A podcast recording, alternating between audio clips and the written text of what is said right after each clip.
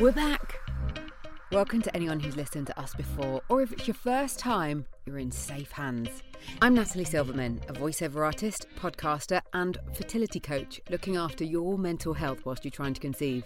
And I had my son in 2015 after successful treatment, which is when I launched this podcast. And I'm Kate Davies, an independent fertility nurse consultant, educating you about your cycle as well as how to optimise your fertility to ideally conceive naturally. The Fertility Podcast has been going for seven years now, and we wanted to make the fertility journey a little bit easier for you to navigate.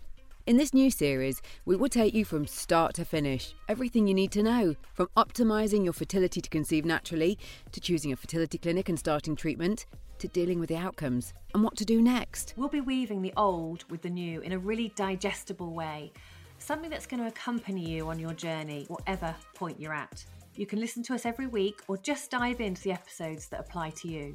The Fertility Podcast is a companion for you with informative, up to date information, as a lot has changed since 2015 when I started it. It's also a community, and you can join our closed Facebook group called The Fertility Podcast and follow at Fertility Poddy on Twitter and Instagram. And I'm Your Fertility Journey on Instagram.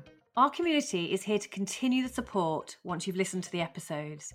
You can come and ask us the questions rather than Dr. Google, and we'll get our experts to answer them for our future episodes as well as in our lives online. You can also check out our previous episodes at thefertilitypodcast.com, where you can find out how to work directly with both myself and Kate, join our mailing list to stay up to date on everything happening.